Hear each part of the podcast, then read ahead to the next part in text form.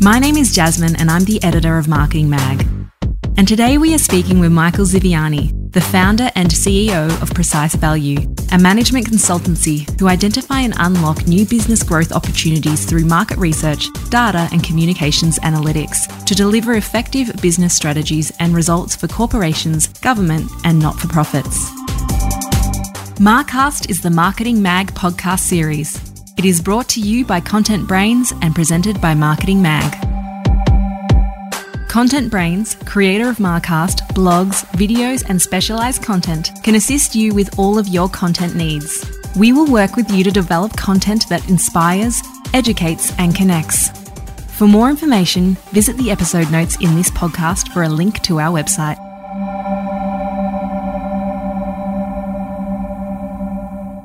Today, I'm talking with Michael Ziviani, the founder and CEO of Precise Value and we're going to be discussing the role that data plays in business growth in a new COVID 19 world. So, hello, Michael, how are you going? Hi, Jazz, I'm doing well. How's yourself?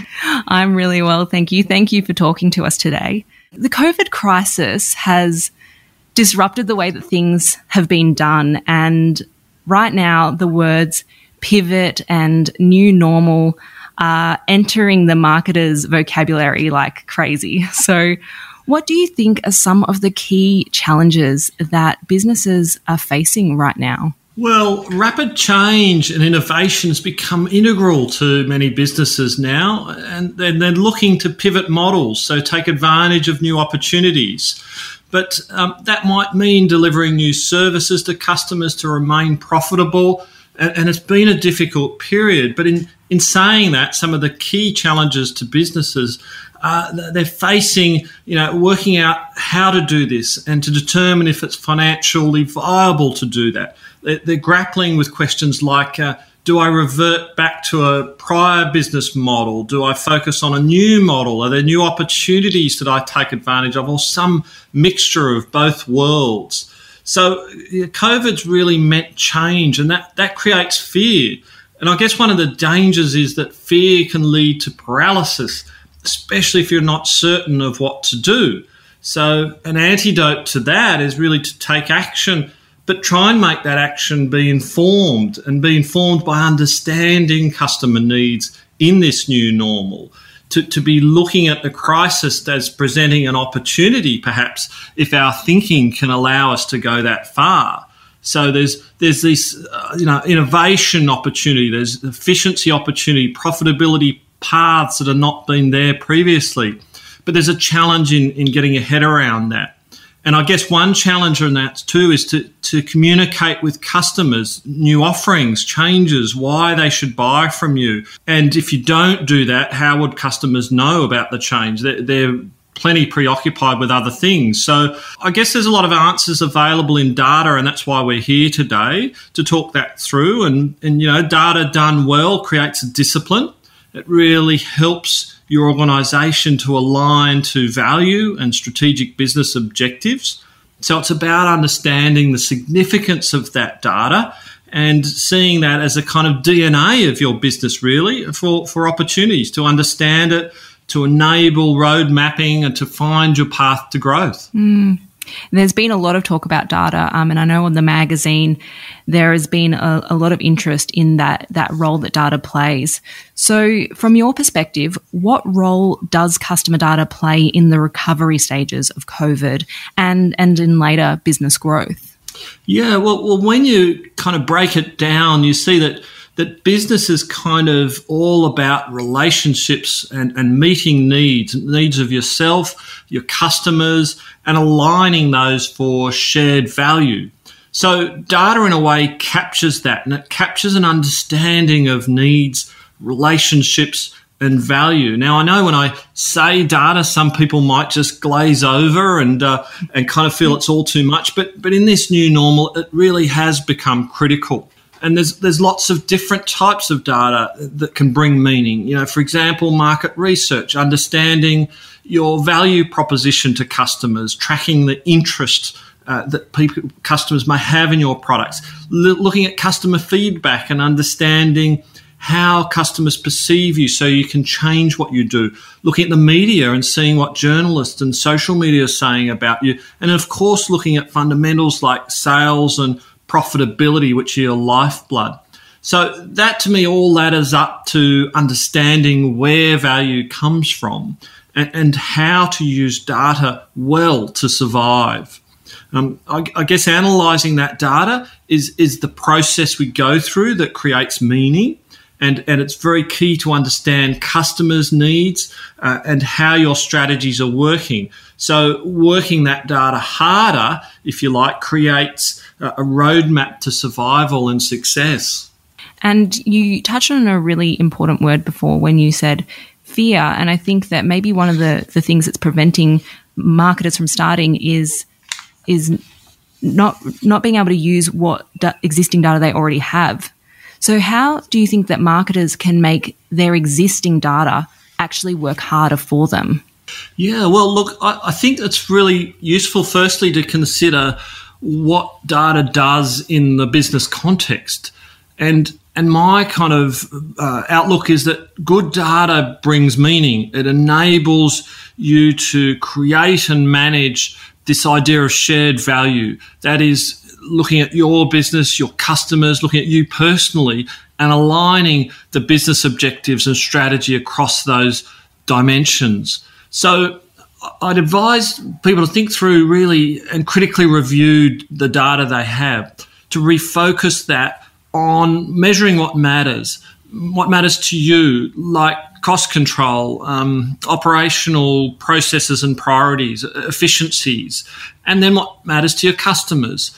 Uh, right now, you know, trust, safety, convenience, in particular at this time, are, are quite critical. So when we set zoom back from that, if you will, then you look at business. It's essentially a, a process machine that transforms inputs to outputs and and that transformation process is described by data. The data tells you how that's happening in order to maximize profit uh, and to do so using the marketing process. So when you understand that and you look at it, you start to get to this idea of an efficiency factory controlled by data and understanding the performance drivers that will achieve impact and the efficiency of that factory. So once you've reviewed that data, to, to look at it carefully and interpret it as in what changes that means for your business. What, should you pivot on? Should you look at your products and services, the promotion of those, the pricing or distribution? So those factors come together in a strategic plan, and, and the data helps you develop that to plan action Because it's all very well analysing, but if you're not going to take action, you're not going to see much value. So for the data to work harder, there is this discipline required of collecting, of analysing, of interpreting, and, and don't forget once you start to plan out action and changes, to make sure that you communicate those to customers really well. Mm. So, for example, that might be looking at your customer traffic looking at purchase behavior history, sales value, and volume as well, and why browsing customers perhaps didn't buy. There's really valuable learning in that. So, what does that all imply for how that's COVID's changed that and what changes you need to make to key into the new opportunities? You know, over the longer term, um, and as you get more sophisticated, you can look at predicting things around customer needs, around when products and services are appropriate for them, and even how best to communicate and engage with your customer. And, and those sorts of techniques can scale from small businesses, just in looking at traffic through a cafe and how different uh, promotional activities might might shift that, right up to large enterprises with hundreds of thousands of customers. Um, one of our clients, a leader in an Australian not for profit space, was looking at how best to communicate their focus on a certain market and sorts of things that they do to help people in that market. Uh, and so we worked with them quite closely to take their data and figure out how to predict what types of communications styles should work best to deliver that. So that's a really powerful example with a high return on investment for the cost of doing that work, that they're able to realize new value in data. And I think you've sort of just touched on this, but I think maybe one of the things that is very daunting is that in a lot of larger organizations, there might be a data analyst who specializes in this field. But how can a data driven approach work in a smaller or medium sized enterprise? Well, I'd argue that a small organization has an advantage in that they're closer to customers uh, they're more agile, there's less red tape and constraints. So they can pivot faster. They can test and refine strategy in you know quick cycles, if you like. So they see benefits immediately, uh, and and that it still takes a discipline to structure that data, to look at things like you know, the history of perhaps the number of calls they made or the sales resulting, what's the average selling price and conversion rates. You know, there's core data value in those sorts of things um, that help them develop new communications and promotional strategies. But there were also very simple techniques. Um, I worked in the optical industry for a while, and um, it was interesting that each store operates like a small organisation. So one of the challenges there is to make their metrics visible um, no pun intended, um, but to help them understand the performance drivers. So it was as simple as generating wall charts which tracked the traffic and the average sell price and the percentage of extra add ons when they sold. So looking to make their results visible. And over a few weeks working with each store, we saw uplifts in sales and profitability because they were able to focus effort on what mattered. Yeah, and I guess uh, what a lot of people are now looking for is how they can take that strategic approach and use data to keep businesses more agile and profitable. So, do you have any insights on that? Well, well, I think that's spot on. I think what, what you're what you're getting at is core to it because there's business businesses that have got data everywhere. You know, over time it's built up, it's in disparate areas, it's all over the place. So they need to stop and create a structure, do a bit of design that gives logic to it, that, that brings some discipline and rigor.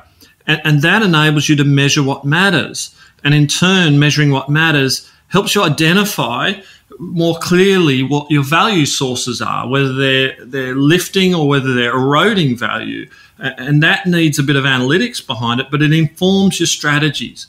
And then so strategies are able to be wrapped around those challenges and understand more clearly what you need to pivot versus not pivot.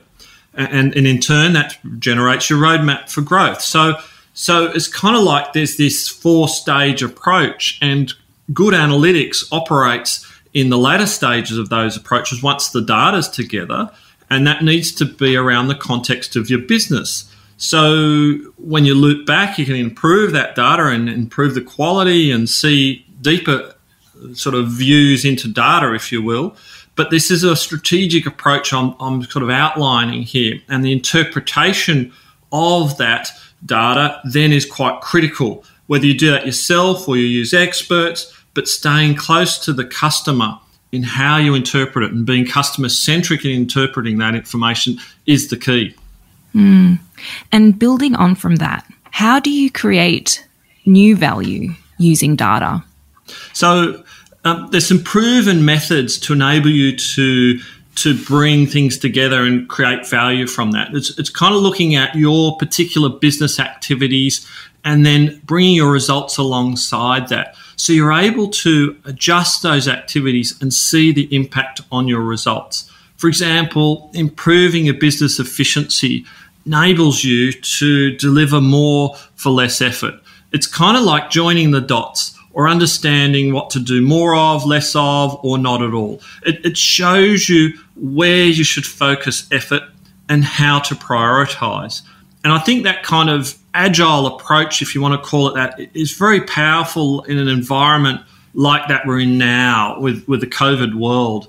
And, and it's, it's, it's become a kind of imperative, if you like, to survival, if not success.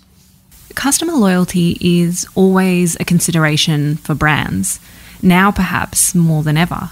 So, how important do you think brand loyalty is during this time? Sure. Yeah. Well, I, I see brand loyalty as an equivalent to trust. And trust is really interesting. It's a really interesting concept. It's, it's sort of the, it's kind of like a, a, mesh, if you like, that that binds legitimacy and profitability together. Um, with with COVID around us now, uh, trust can be about safety and reliability, and and it kind of uh, is amplified as you point out at this time. And I think it operates within an organisation. It operates outside an organisation as this wraparound intangible force it's kind of intangible yet still measurable. And I think once you recognize and understand it, it leads you to better strategies, strategies that can be more aligned to customer needs. So when I talk about that, it's kind of in a in a trilogy. This idea of credibility, trust, and reputation. They all live together, and they are all built by actions over words you need to be consistent in what you do. You need to do what you say you're going to do, but you also need to do it with authenticity. And that comes from actions that are described by others, by third parties, like customers, independent endorsers, and so on.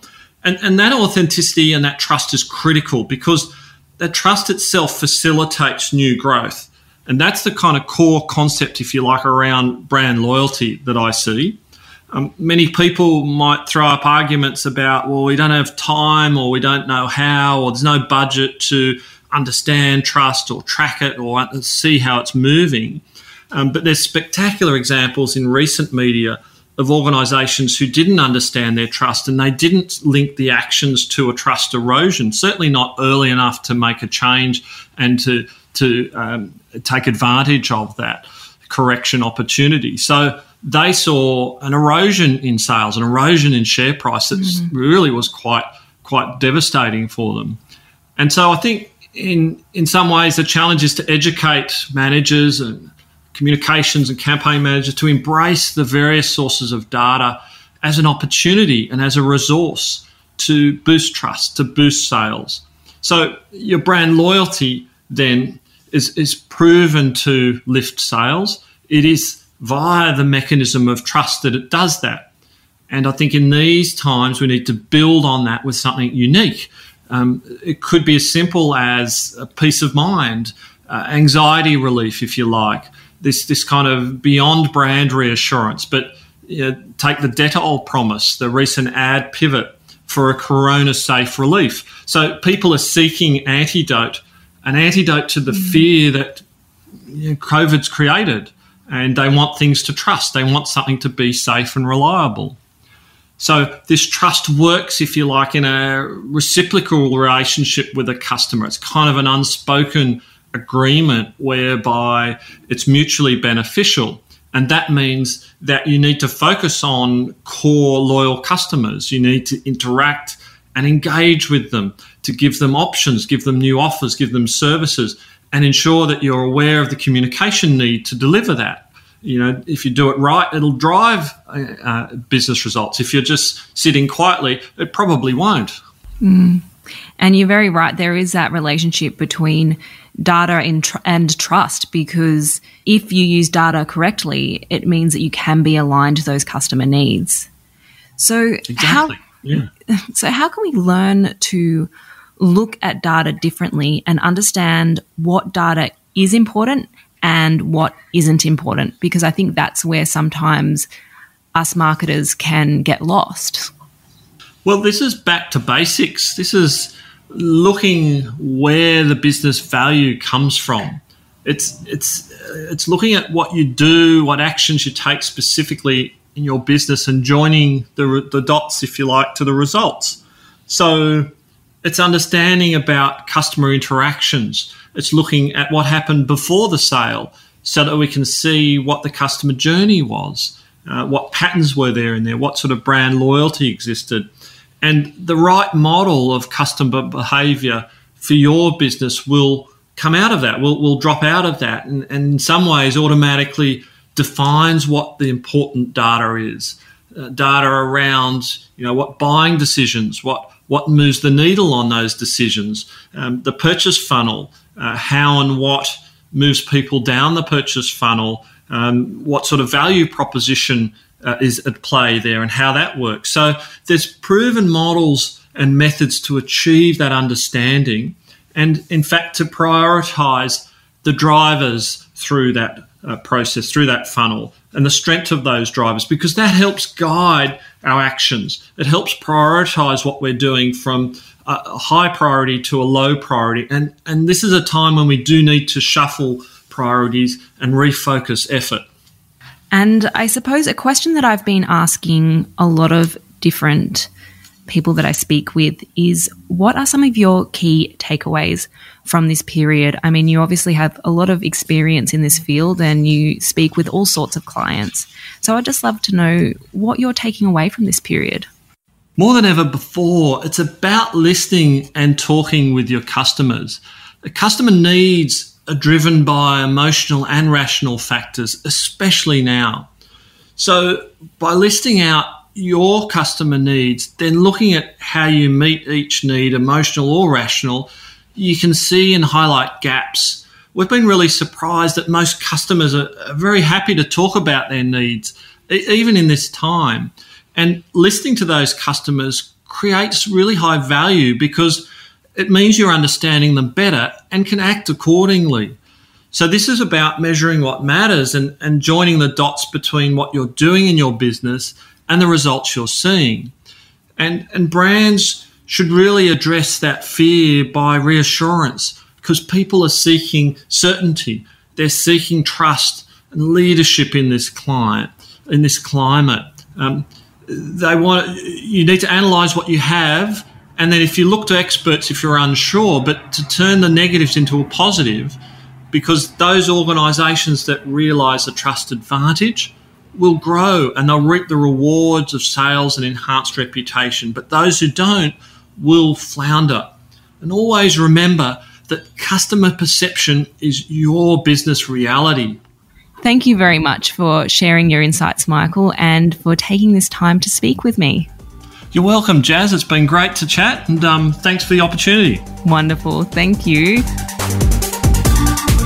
Visit precisevalue.com.au to hear more about their critical thinking and media approach.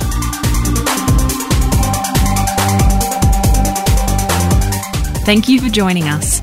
If you want more details on our podcast or our guests, please visit the episode notes in the podcast. And if you enjoy listening, please rate us. It helps others like you find us more easily. Marcast is produced by Joanne Davies, Head of Content Brains and publisher of Marketing Mag, and Jasmine Giuliani, the editor of Content Brains and Marketing Mag.